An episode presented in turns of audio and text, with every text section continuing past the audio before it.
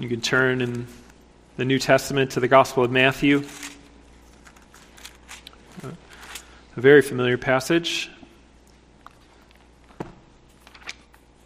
Just spend a little time in as we seek to open up Westminster Shorter Catechism, question 26. But we'll begin with the reading of God's Word. Lend your attention. This is the very Word of God.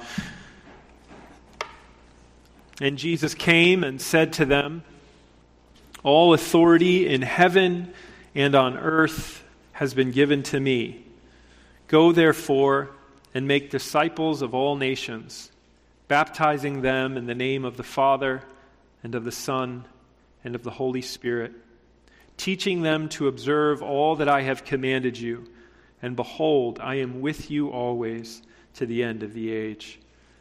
Thus ends the reading of God's Word. And then question 26 asks How doth Christ execute the office of a king? Christ executeth the office of a king in subduing us to himself, in ruling and defending us, and in restraining and conquering all his and our enemies.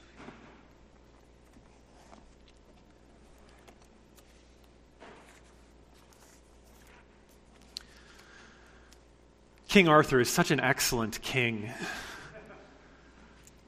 Commend you, the once and future king, again, which recently finished. And one of the most striking scenes in the once and future king is uh, when Lancelot first meets King Arthur.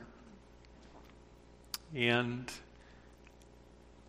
after departing, uh, Lancelot declares uh, his love for Arthur. It's worth pointing out that when, when the Bible speaks of love, um, it's much closer to fealty, loyalty. It, that's probably closer than our sort of sentimental notion. It's certainly not like a Hallmark card, that's for sure. Um, there is a, a devotedness. Certainly, there's adoration and an intensity of affiliation in it, but it's a, it's a fealty, a, a devotedness. So, even uh, you think of Jonathan declaring his great love for David, there's this fealty, loyalty that undergirds it. Lancelot declaring in that moment uh, his love for Arthur. Have you ever loved a magistrate? Probably not. It kind of frames our current condition. no, you don't, you don't love rulers, you hate rulers. that's just part of it. No, that's part of sin. The problem isn't with kings, the problem isn't with the fact of rule. The problem is with sin filling a position with cruelty and sin responding to sin sinfully, as we saw this morning. Lancelot loved Arthur. There's a scene in War and Peace where the young Rostov is just dying to get a glimpse of the emperor because he loves him. Russia loves him. They love him. There is a delight in being under them. It's so strange to us until we confess Christ is Lord. He's our King. And all of the potential beauty that exists with the fact of king that there is one who is above us. Married with the excellence of the person and the work inhabiting that position above us. Oh, it starts it starts to flicker forth then. Belonging to this king, being this king's servant, being a knight in a kingdom like no other. I hesitate to use that language because of various bad thinking about what it means to be a knight. But there's something lovely about rightly understanding. That's what Paul says, isn't it? In Ephesians 6. That's knight language there. But we get all sorts of wonky and we think that means like the Crusades. It doesn't mean the Crusades, it means virtue. It means tasting of eternal life now. It means glorifying God now as the reign of the King comes to pass, a reign that's characterized by life, righteousness, and joy in the Holy Spirit.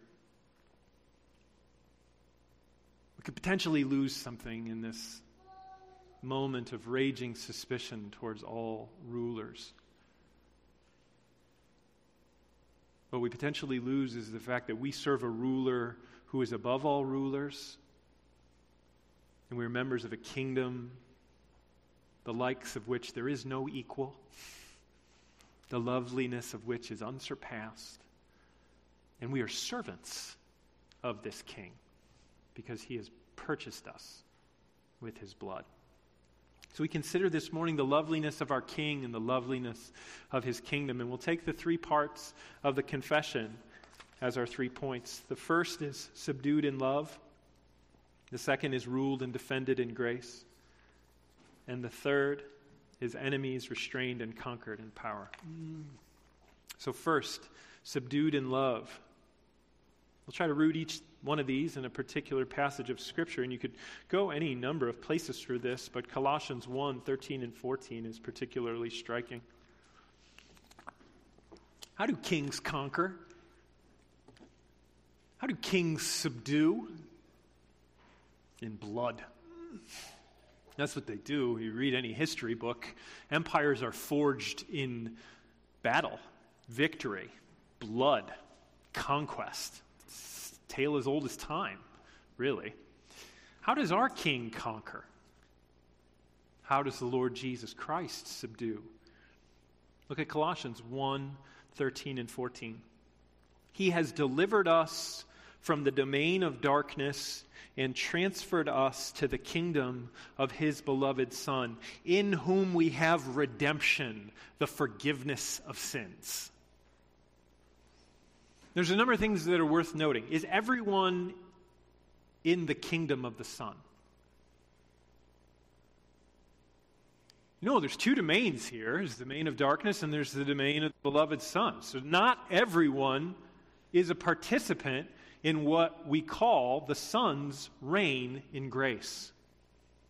Who's a participant in the Son's reign in grace? The redeemed. Those to whom the gospel has come and has brought out of sin and death under the sway, the rule, the reign of the Lord Jesus Christ. Not everyone is a participant in the reign of grace. We distinguish in Reformed thinking between the reign of the Son in grace and the reign of the Son in power. All things are under the Son, as we're going to see. There is nothing that bests the Son. There is nothing over which the rule of the Son does not extend. But not all are a participant in his reign in grace. Not all have been subdued unto the Son by the gospel of power by the grace of God extended in the Lord Jesus Christ. So, to the question, how does our King subdue us? We answer, not by killing us, but by dying in our stead. Because that's what redemption is. The Son of Man came not to serve, not to be served, but to serve and to give his life as a, a ransom. It's the same word, same family of words, a ransom. And this is the wellspring of the atmosphere of this kingdom. Remember the conversation? I just heard a sermon on this. It cut me to the heart. The conversation the disciples were having as Christ was about to go to the cross. What was the conversation they were having? Christ is about to die for them. And they're talking about who's the greatest among us?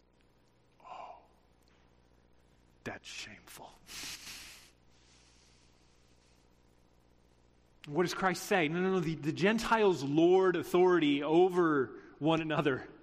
This is, this is not to be the way of it among you. Let the one who would be greatest become least. This is the kingdom. the reason why this is the kingdom is because it is the rule of this king who gives his life, who washed the feet of the disciples. That's the king. That's how he subdued us. By standing in our stead, drinking the cup we should have drank. And by virtue of that ransom price and its effervescence, loveliness, come on, that's gorgeous. It's magnificent. He's wooed us, subdued us, broken our hearts at our selfish and sinful ways, and then knit them together in the glory of the gospel. That's how this king conquers by the beauty of his person and the excellence of his work, which woos us out of darkness into light. Arthur wooed Lancelot. Lancelot declared his love for Arthur because Arthur set forth a vision of knights becoming champions of right. Lancelot was already going to be an excellent knight, but he lacked a vision and a direction.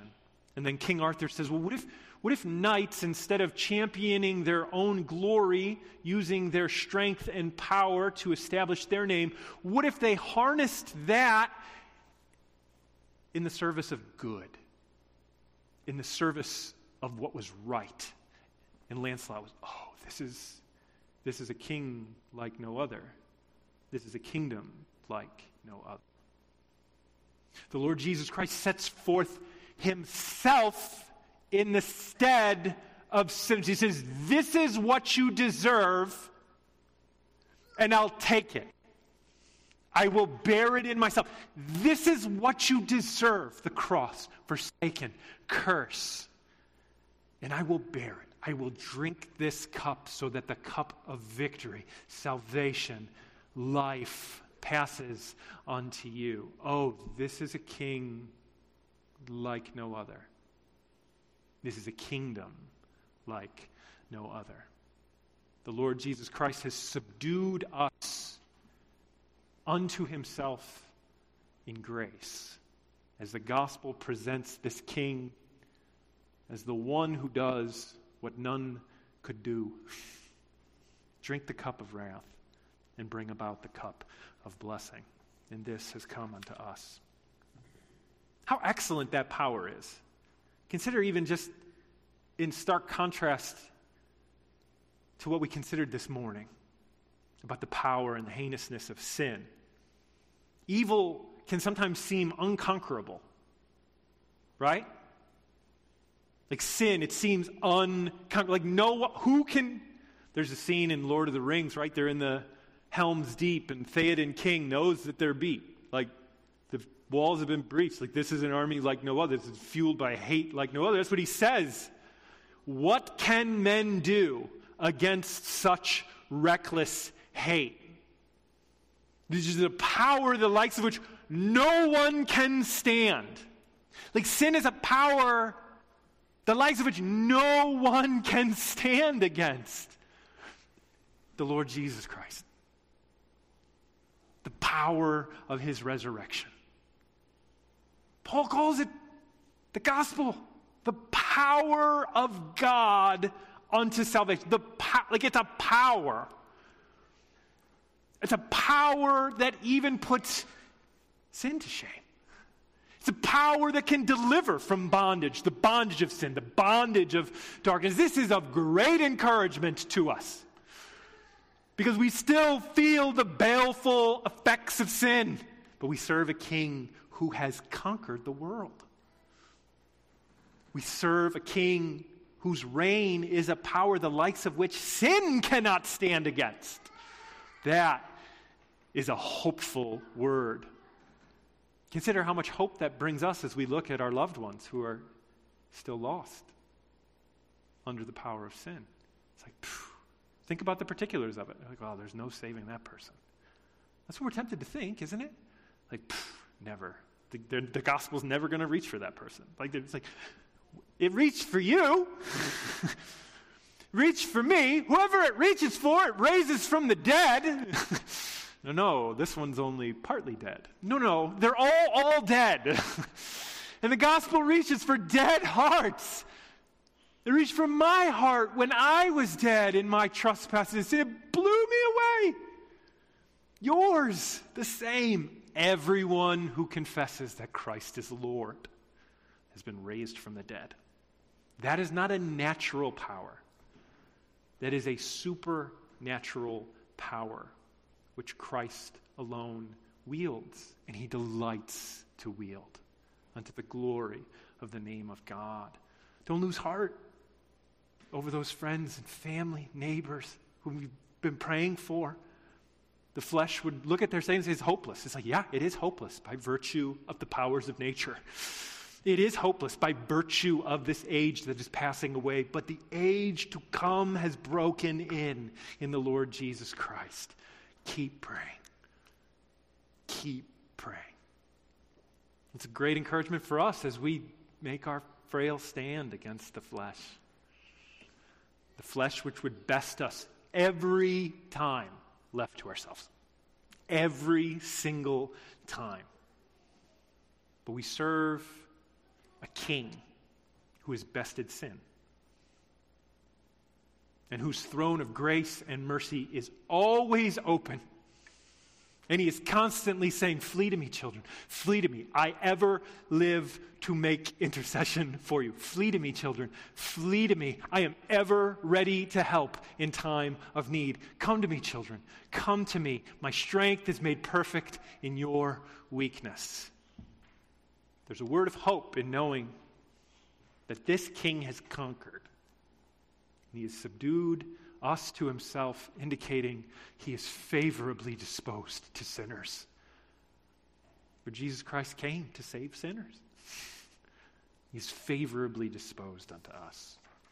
And we see that also in that he rules and defends us. And Matthew 28 highlights this ongoing, faithful administration of Christ's reign. Jesus came and he said to them, All authority in heaven and on earth has been given to me. Go therefore and make disciples of all nations, baptizing them in the name of the Father and of the Son and of the Holy Spirit, teaching them to observe all that I have commanded you. And behold, I am with you always to the end of the age. What does it mean that Jesus rules over us? That's the language it uses from the confession, right? Rules and defends. What does it mean that he rules over us? I want to extend it even prior to our time in the faith, which is kind of wonderful. Even prior to coming to faith. Why did I say that? Jesus prayed for us in John 17. He prayed for, so even prior to coming to faith, he's providentially moving us towards himself. He knows who his own are. He died for every single one of us. So, in that sense, his rule over us and kindness didn't commence with our coming to faith. Yes, you acknowledge that something very real changed at the time of faith. You go from darkness into light, you go from wrath unto favor. That's true, and we say that, but he prayed for you. He prayed for you then, back then, back then, back then. Which suggests what? Even then, he was shepherding his own to that encounter with the gospel that would bring them out of darkness into his marvelous light. And so we can see the rule of the Son in providence. I can think back even on my own life, just how many encounters with an end that was dark that he spared me.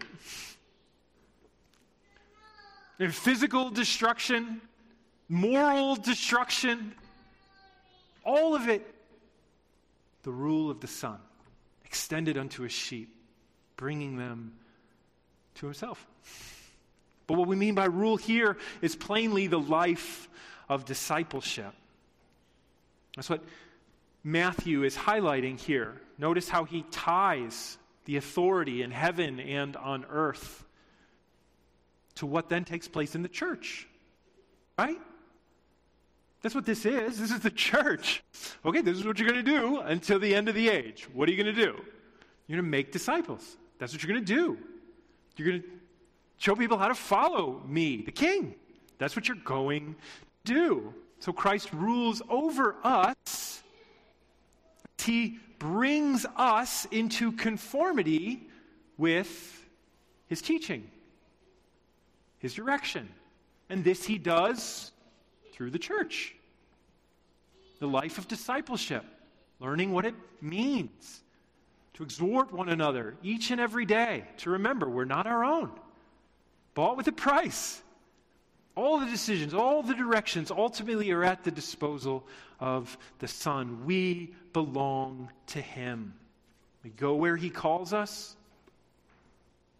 I pray all your decisions are being subjected to the Son. It's remarkable latitude, remarkable liberty that the Son gives us in terms of deciding this course over that course. But we're always in need of wisdom. We're always invited to come to the throne and say, I belong to you. I'm your servant. I serve at your disposal. Like at the end of the day, I want to go where you want me to go. How frequently the son says, Well, where, where do you want to go? Like that that's a big part of it. We go where He calls us, we also go how He calls us, meaning we walk in the way that He walked. That's the loveliness of the culture of the kingdom, that spiritual reign of Christ being brought more to more and more upon our hearts. What does the rule of Christ look like in the life of believers? Love, joy, peace, patience kindness. That's the reign of Christ.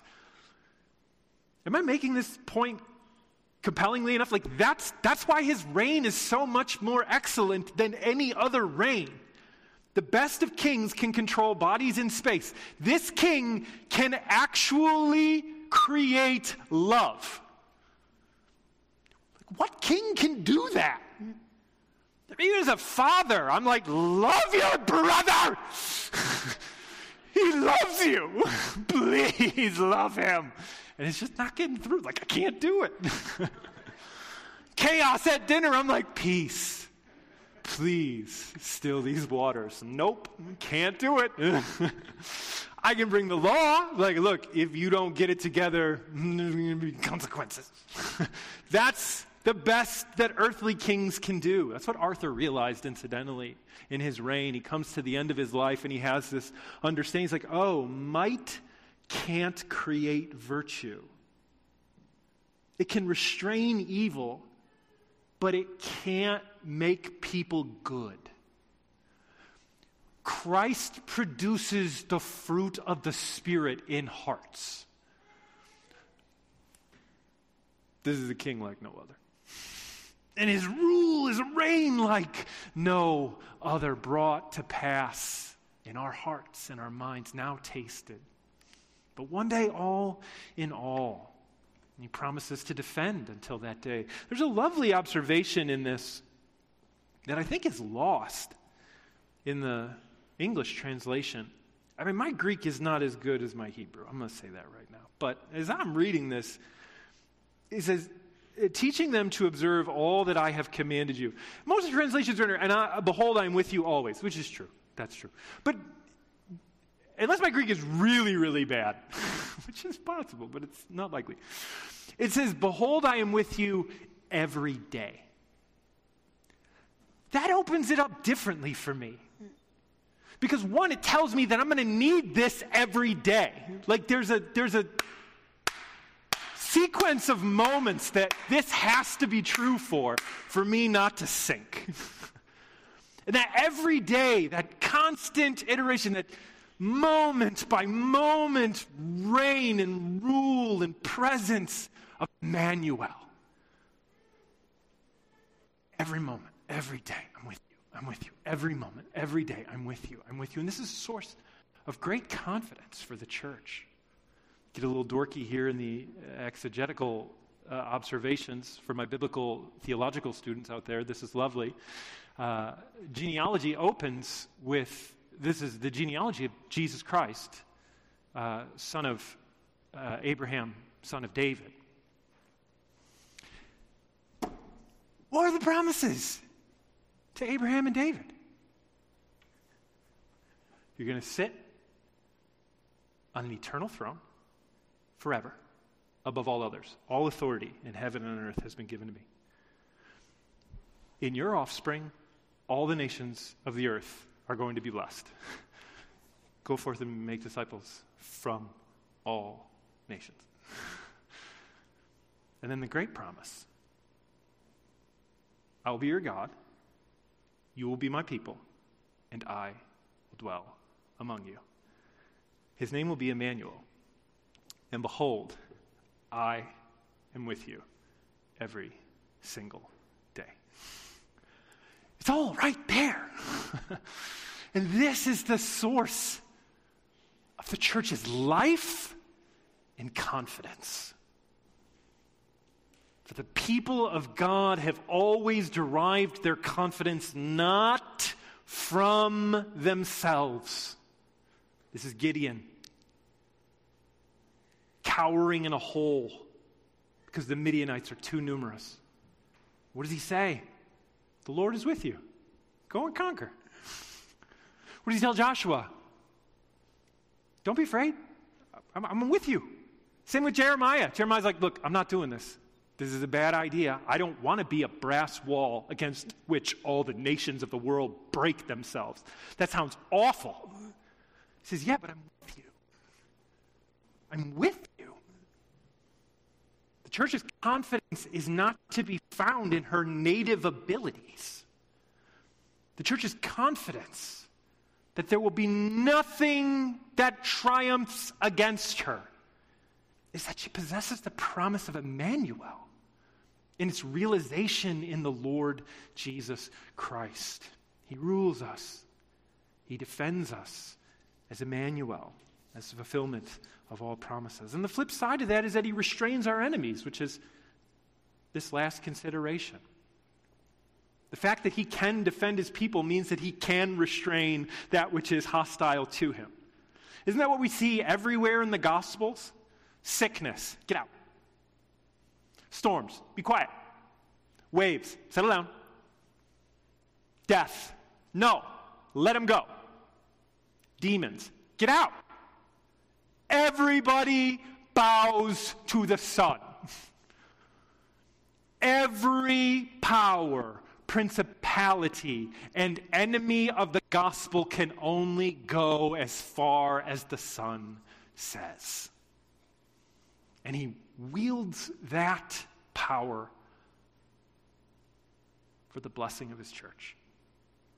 That's why we can say with confidence that all things must work for our good, because there is nothing that falls outside the scope of the one who has died for us, who intercedes for us, and who is returning for us. Right now, the Son allows op- opponents to persist. He does not take from them what justice demands, He takes from them. He continues to plead with rebels by virtue of his ministers, agents of reconciliation, ambassadors of reconciliation. Look, put down your weapons, put down your weapons, put down your weapons.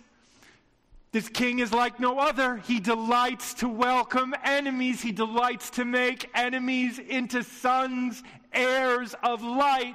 Put down your weapons, be reconciled unto God in the Lord Jesus Christ.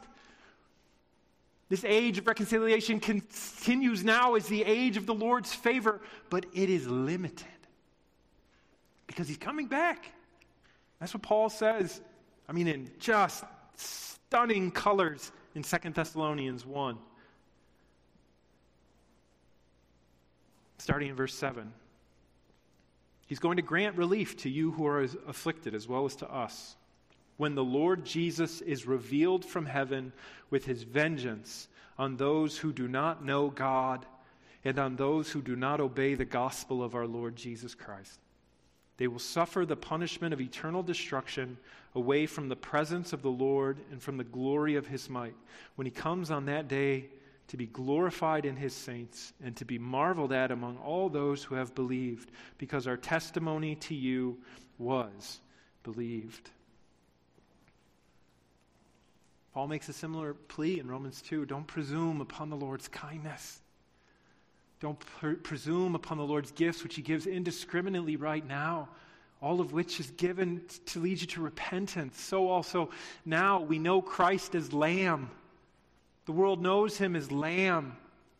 It's our salvation to know Him as Lamb, but He's coming as a lion.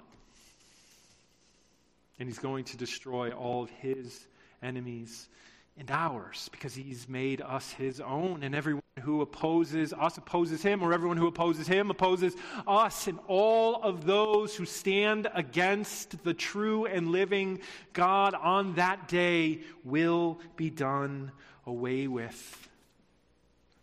And there's encouragement in this to us to press on and to wait with patience. Because the return of the king